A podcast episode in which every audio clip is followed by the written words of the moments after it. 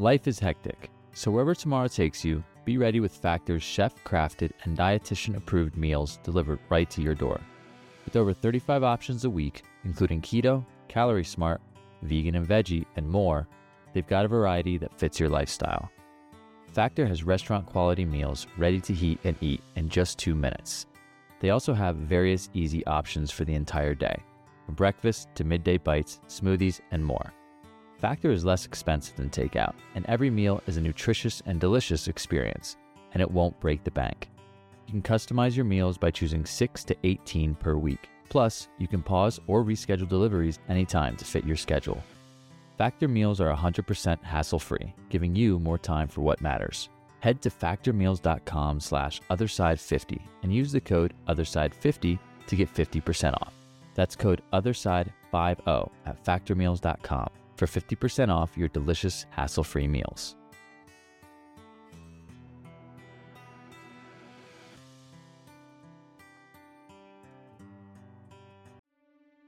My name is Sharon Milliman, and I'm going to talk to you today about my second near death experience, which is my biggest, deepest near death experience.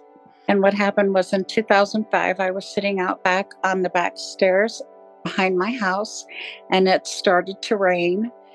And I'm talking on a cordless phone, and I heard thunder and then a loud crack, and the lightning bolt. I saw it come out of the sky and it hit my right arm. After it did that, it passed through my body and it traveled underneath the house and it hit the transformer in front of our house, rendered our neighborhood without power. When the lightning hit me, I felt this burning, searing, agonizing pain. And that lasted for only a minute but it seemed like eternity. It was so painful. And then all of a sudden, I'm peeling up out of my body, just peeling right up out of myself, like peeling a banana. And I found myself going into the house. And at this time, I did not know I was dead. So I'm walking through my house and I'm in the kitchen and I look around and everything has a burnt gold look to it. And as I'm looking around, I see the curtains on the windows by the sink. And I notice that those curtains weren't my curtains. I continued to look around and I noticed that the I had gone into the dining room and I noticed that the dining room furniture was not my furniture. Then I went into the living room and I noticed that that furniture was not my furniture and I heard this old time radio show playing. It sounded like something from back in the Waltons. And I couldn't find the radio. I didn't know where that sound was coming from. I was very confused at the moment and I was I had no idea that I was dead still. And I didn't know that was my house, but I didn't know whose furniture it was. I knew how to get around in the house. The rooms all looked the same, but the furniture was all different. And just about the time that I started to panic, there was this huge, huge, loving presence that was with me. He filled me full of just the deep, deep sense of love and compassion. And I was no longer afraid. And he it felt like he just wrapped me in this blanket and, and just picked me up. And we started moving very quickly sideways. We did not move up, we didn't move down, we went laterally. And we started moving very quickly through these beautiful pink and gold clouds. And as we got to the end of the clouds, there was this magnificent garden. And just as we got to the entrance of the garden, there were these two young men that stepped forward and they were wearing a very expensive linen clothing, uh, lounge pants, and an open shirt. But for them to show me the weave pattern, it was it must have been very important. It was an expensive cloth, It was a, a herringbone weave that they showed me. And at first, I thought that they were angels because they were just literally glowing.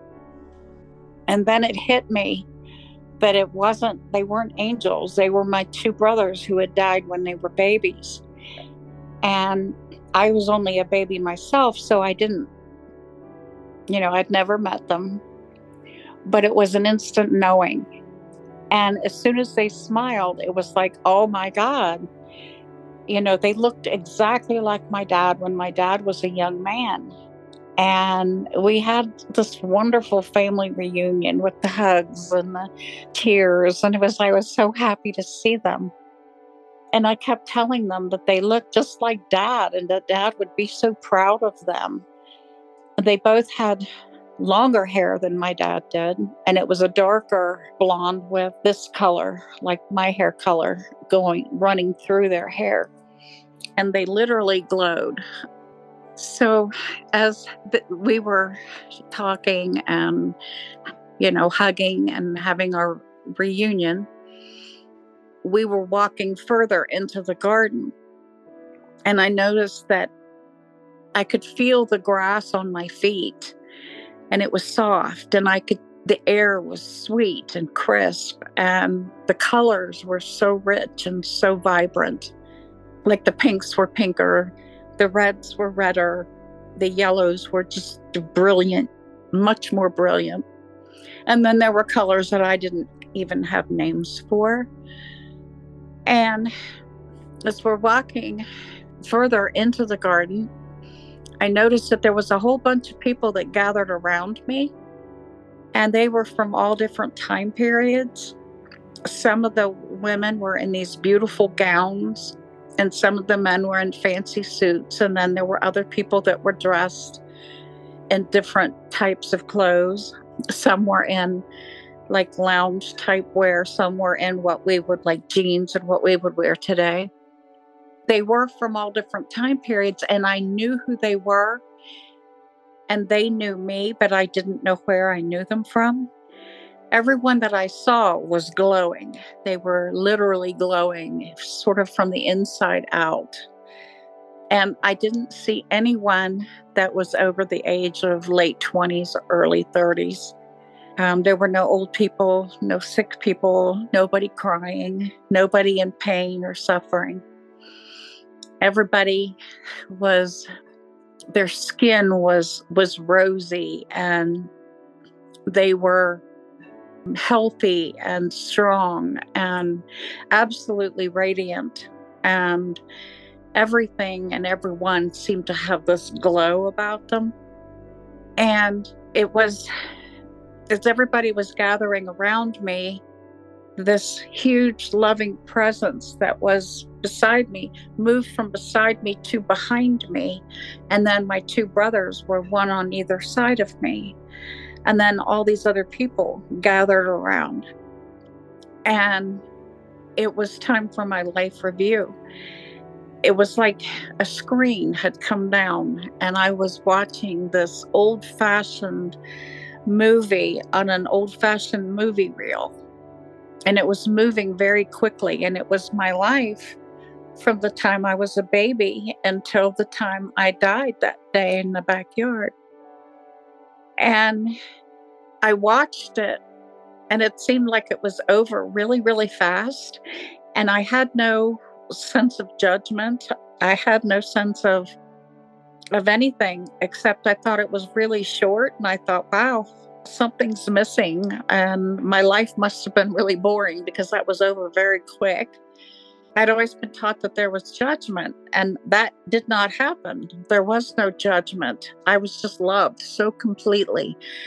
And I was so accepted, and I had never experienced any of that before. And it was just such huge love. And so I learned God didn't judge me that huge loving presence that was behind me was what I, as I knew was God. And then my brothers and all of those people, they just loved me. There wasn't anybody judging me or condemning me or anything like that. And so I had even asked my brothers, what's missing? Why did this go so fast? Why, you know, because I'd always been taught that there was judgment, and there wasn't any.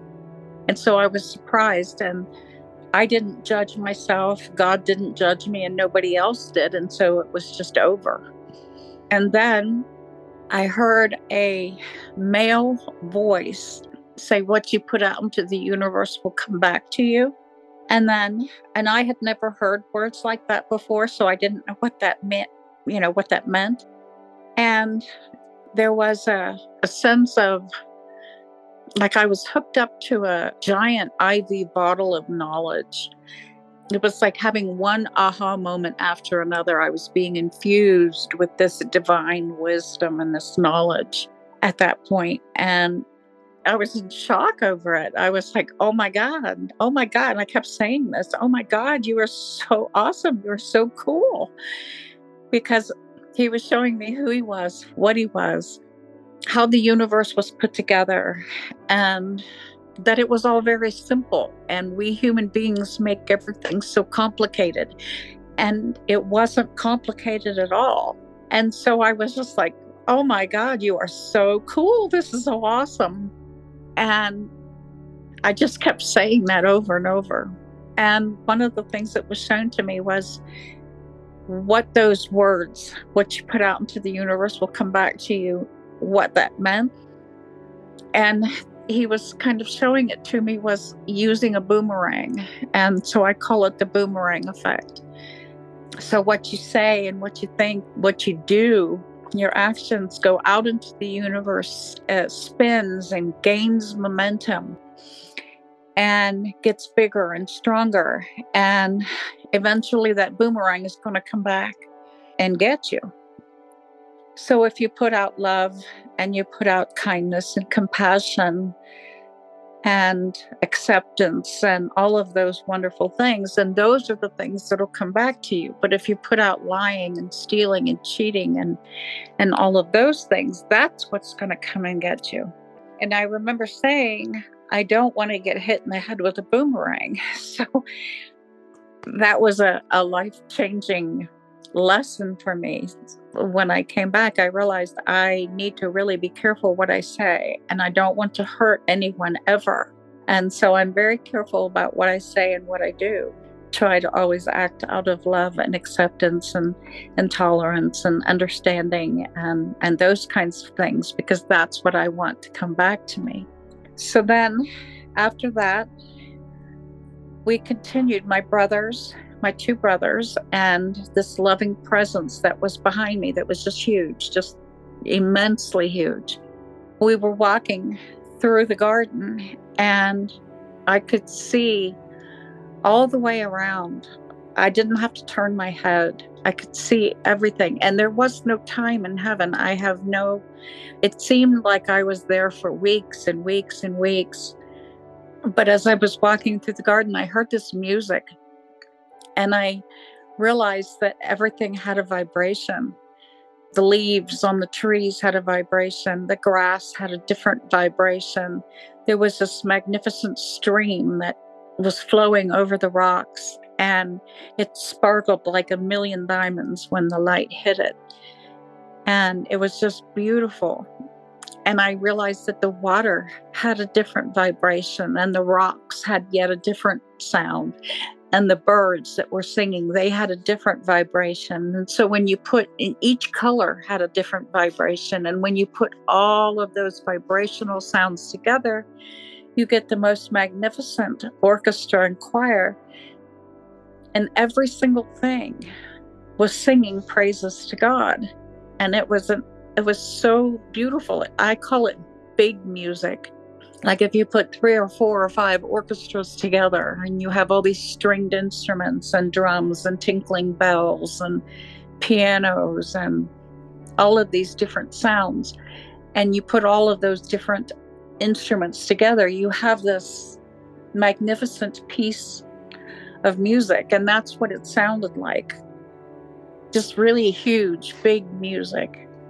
Very complex music and then I continued looking around, and it was like a the most magnificent spring day. The the sky was this beautiful blue, and there was I noticed there was a sphere in the sky. It looked like it might have, it looked like the moon, maybe, or the sun without any light, because the light wasn't coming from a sun. The light was coming from God, the heart of God. And that's what I realized when I looked around, everything had this glow.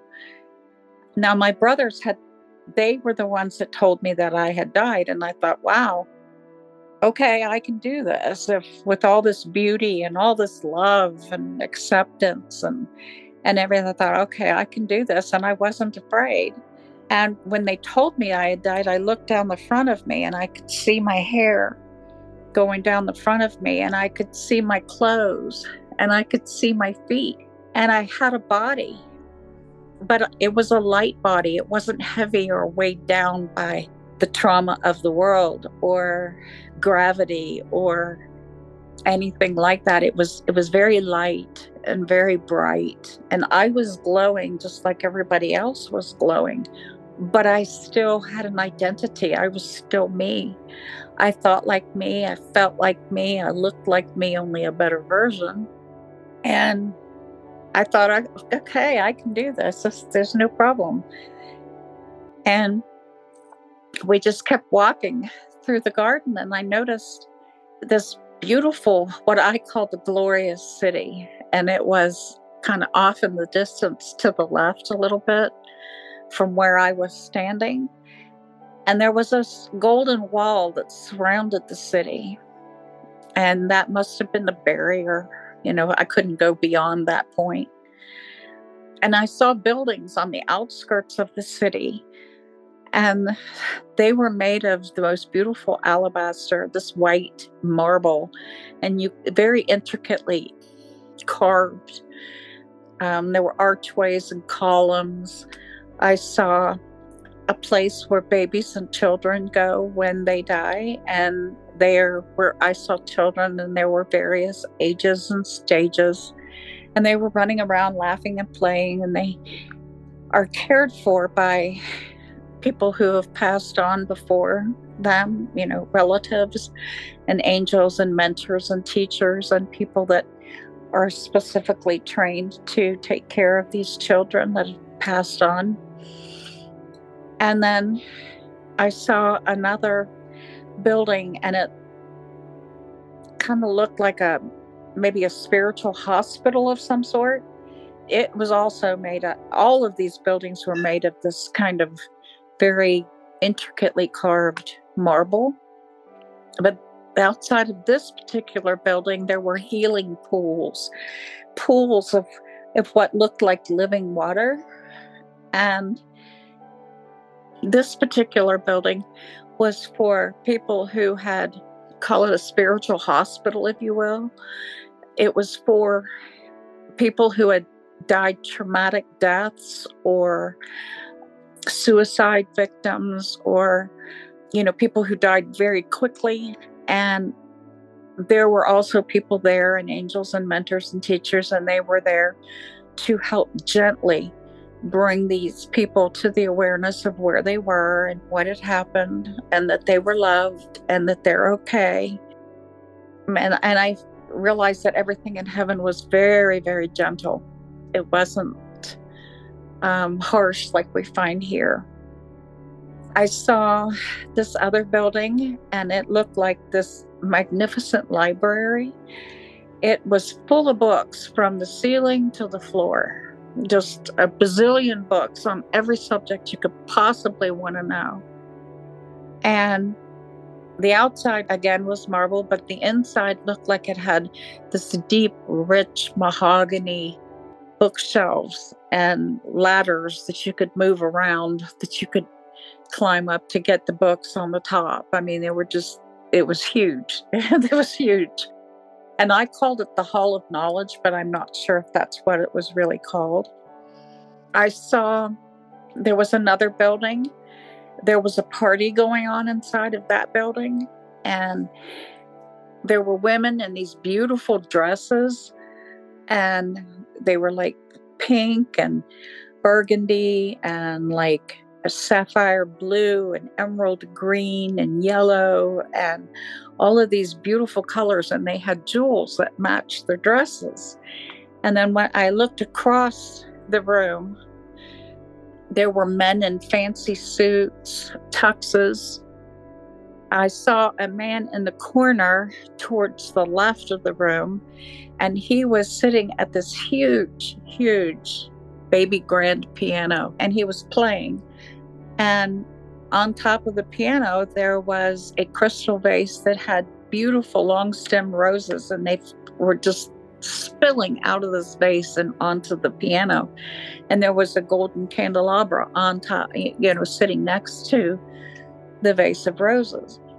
And some of the people in the room were laughing and talking, and some were eating, and some were dancing. And the right side of the room, there were these tables that were just loaded with beautiful linens, and there were huge flower arrangements that were the same colors of what the ladies' dresses were. And there was a candelabra on each end of the table. And there were silver trays. And on the silver trays, there was meats and cheeses and breads and pastries and fruits and vegetables and just everything you could possibly want to eat was all on these silver trays laid out on this table. And on the walls, they were a rich mahogany wall. And there were these paintings, these beautiful, very, they looked like very expensive paintings to me. There was a huge, huge chandelier. It was probably as chandelier alone was probably as big as my living room. And there was a pink plush carpet on the floor, and the floor was marble. And what I found very interesting was that there was a man who was carrying a silver tray like this. And on the tray were champagne glasses, and he was passing around champagne glasses for everybody. So this was a, a very happy party. It was a joyful celebration of some sort. After that, I my brothers and I were walking through the continuing to walk through the garden and I was noticing the the richness of the colors and the sweetness of the air and how clean it was. It was so clean that nothing like I'd ever seen before. And I noticed that there were these two houses. Well, now they were off to the right of me as I where I was standing at this point. and they were up kind of high, you know, up higher than I was. One of them was sitting on a bluff, and it looked like an ocean was below it. And I could see the waves coming up onto the rocks below this house. And this house was made of different colored stones. And when the light hit the stones, they would sparkle and turn different colors. There was another house that looked like it was within walking distance of each other. It was also made out of stone, but it kind of had the appearance of a like an an English cottage, and it had a beautiful rose garden in the backyard. And these looked like personal dwellings, homes people would live in. And when I looked at the glorious city, all of those buildings were also made of marble. And there was a building in the center of the city that it was a big round building that had a golden dome. I didn't go into that building, so I don't know what that building was. I just noticed how big it was and that it was in the center and that it was had a golden dome. And then my brothers and I continued walking and there was a grove of trees over in the corner. And people ask me all the time, what were those trees? And I don't know what kind of trees they were, but I saw Jesus coming out of the grove of trees and he walked up to me. And when he walked up to me, my two brothers disappeared. I have no idea where they went. And so he smiled at me and I was just in awe of him. He was so beautiful. And he said to me, And this was my first clue that I was going to be sent back, but it went over my head. I didn't pick up on it, but he said to me, I love you. I'm with you. Don't be afraid. And then he walked with me over to this beautiful wooded glen. And there was a stream. And next to the stream, there was a log that was laying down on the ground. And I could see the pine cones and the pine needles. And there were these little blue flowers that were popping up through the pine needles. And I sat down on the log. And when I did, Jesus walks away. And there was a man sitting on the other end of the log. And I knew that man was God. He had this stick and he was kind of playing with the pine needles or doodling in the grass or ground or dirt or whatever. And he looked over at me and he said, What would you do if it was just me and you? And I was like, What? I I didn't understand the question. And he smiled at me and he said, What would you do if it was just me and you? And I still didn't get the question. So he smiled at me again and he stood up and he said, Come with me. So I got up and we walked further into the wooded glen and there was a clearing. And at the clearing, he kind of waved his hand. And when he did that, the sky kind of opened up. And I could see the vastness of the universe. I could see the rainbow colored gases and the spinning planets and the sparkling stars, but there weren't any people. There were no trees, no cars, no houses, nothing. It was just all of that. And I remember feeling that, you know, this was huge. This was huge and it's empty and there's nothing in it. And so I looked at God and I said, no, because if it's all of that and me and you, you would be tired of me after the first 10 minutes and you wouldn't like me anymore because of all of my questions and my chatter. And he threw his head back, and when he did, his eyes sparkled like diamonds. And his laugh was very infectious. And so I started laughing at myself and I thought, oh my word, what a thing to say to God. You can tell God no. And so I was kind of embarrassed at my reaction, but he was laughing. And so, as I said, his laugh is infectious. So I was laughing too at my silly response. So we went back and we sat back on the log. And he asked me again. He said, What would you do if it was just me and you? No parents, no husband, no children, no friends, nobody, just me and you. Well, I, I still didn't know how to properly answer that question. And so I'm looking at this beautiful oak tree that was in front of me, and it was probably a bazillion years old. You know, it was huge. And I noticed the detail of the bark, and I noticed the roots beneath the ground, and I could see the roots pulling the nutrients out of the soil. And the nutrients go up through the tree and into the leaves, and I could see the veins and the life giving veins in the leaves and that the nutrients and the light provide food for the leaves.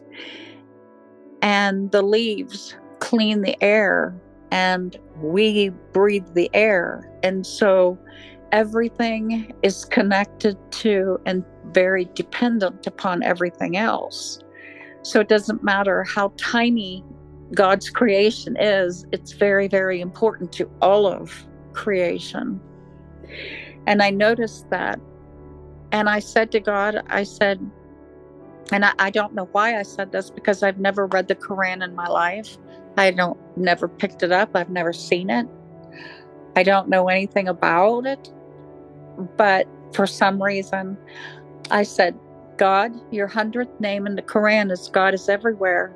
God is nowhere and God is in me. And he said, Yes, that's right. And then I said, God, You made this tree. You are in this tree. So when I see this tree, I see you. He said, Yes, that's right.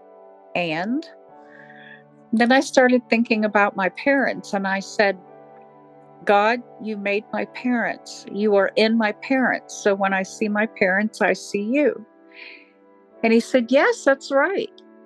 Well, then I said the same thing about my children.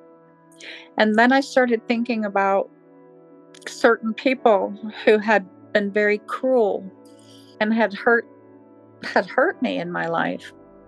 And I said, God, there are people in this world that are very cruel and they hurt other people. I said, but you made those people. You are in those people. So when I see those people, I see you. He said, Yeah, that's right. He said, Now I have a question for you. And I thought, Oh, oh my. So he he asked me, he said, When you look in the mirror, what do you see? And I I kind of put my hands in my lap and kind of looked down because my answer I knew was not the right answer that you give God. Uh, my answer normally would have been just me, nobody else, just me. That's it. But I didn't think that that was the proper thing to say. So I said, God, you made me, you are in me. So when I look in the mirror, I see you. And he was so happy. He was like, Yeah, that's right. That's right. And his eyes just sparkled. Uh, they were the bluest blue I had ever seen. And they just sparkled like diamonds when he smiled. Now, when I saw Jesus, his eyes were brown, God's eyes were blue. And when I said that, God was letting me know I don't make mistakes. I don't make junk, and you are not all of the things that the people on this world has told you to believe you are. I had my whole adult life, I was told I was fat, I was ugly, I was stupid, and I was believing it. And God was saying, No, I didn't make you that way. You are not all the things that the world tells you you are. And it was such a huge revelation in my mind that I was not all of those things, that God did not see me that way. And it just was like spinning in my head. You know, it was so huge of a revelation for me. And then we talked a little bit more. And then these two angels came over to me, and they did not have wings. They were in these beautiful, ornate dresses. And they took me to this very calm lake. It was like looking at glass. And I leaned over and I looked into the water. And when I did that, I could see the earth below. And I saw future world events. I saw things happening on the earth in different parts of the earth.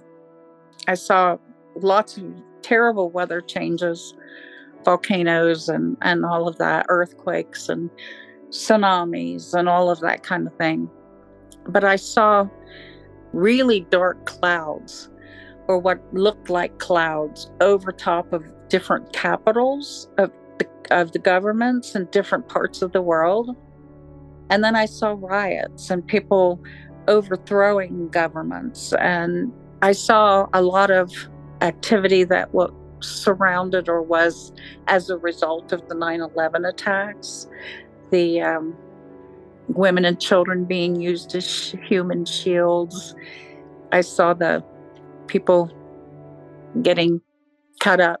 I saw just bombs going off everywhere in different parts of the world. I was shown that our money system is going to collapse. In fact, the angel said that our money is not worth the paper that it's written on. I was showed golden coins being used to purchase things and was told that eventually we would be going back to the barter system as we did years ago. And there was a lot more, but basically, I didn't understand why I was being shown this and I didn't know what I was supposed to do about it. The angel said that these things do not have to happen, that it is human collective selfishness that is causing these things to happen. And humankind can change. If we change, these things will not happen. But so far, we haven't changed, and the things I saw have happened. And then after that, I was sent back to my body. And I remember waking up next to the stairs, and the stairs that I was sitting on had char marks, black char marks on them where I was sitting. And the phone I was talking on was charred black and it was across the yard. And when I got back into my body, it was the most painful thing. It was horrific. Just that burning, searing, agonizing, horrible pain that was in my arm and going across my chest. And I have medical documentation of I have a right bundle branch block in my heart and I have a seizure condition from the lightning strike. This whole experience had such a huge impact on my life. Uh, when I came back, I was no longer me. I was to- totally and completely someone else. And I had, I spent like six months in what I call a pink bubble. It's that oneness that total and complete oneness with God. It was like I still had a foot in heaven and a foot on earth. And I know that uh, you know a lot of people talk about you you can't see the face of God without burning up. because it says something like that in the Bible. But I wasn't alive. I was dead when I saw him and and yes, he is spirit and he showed me the face he wanted me to see. He can show himself as anything he wants to and he chose to show me this particular version of him because it was what was comfortable to me. If he'd have showed me a burning bush while I had just got struck by lightning, I would have took off running the other way. and there would not have been a discussion. Or if he just showed himself in any other way. He he knew me so intimately that he knew exactly how to appear as a loving, caring, compassionate man. And so he did.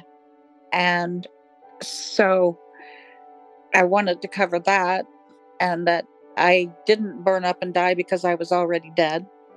And that he taught me that he loves each and every one of us exactly the same, as if we are the only one he ever created.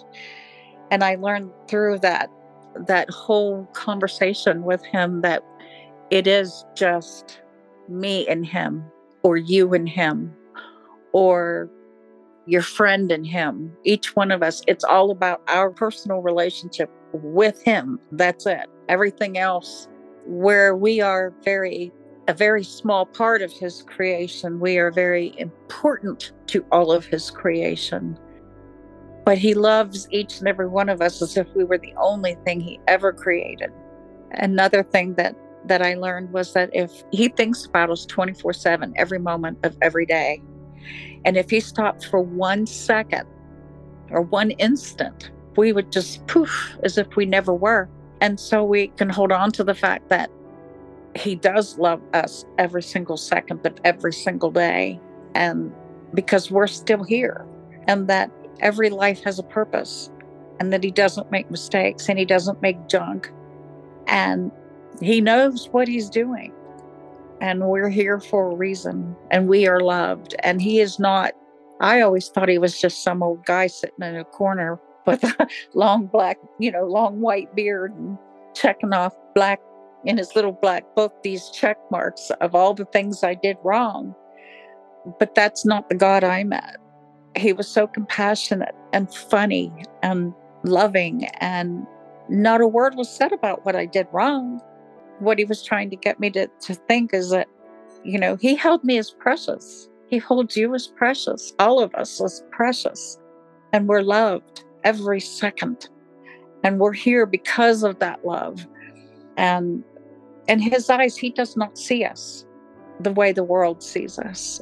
And I needed to change my viewpoint and not see myself as the fat, ugly, stupid person that everybody was telling me that I was because he didn't see me that way. And that beauty, real beauty, is, comes from inside. Physical beauty fades as we get older, and it will with everybody. And eventually, we're all going to die. but it's only the body that dies. It's we do not die. We stay who we are. I did not lose my identity at all.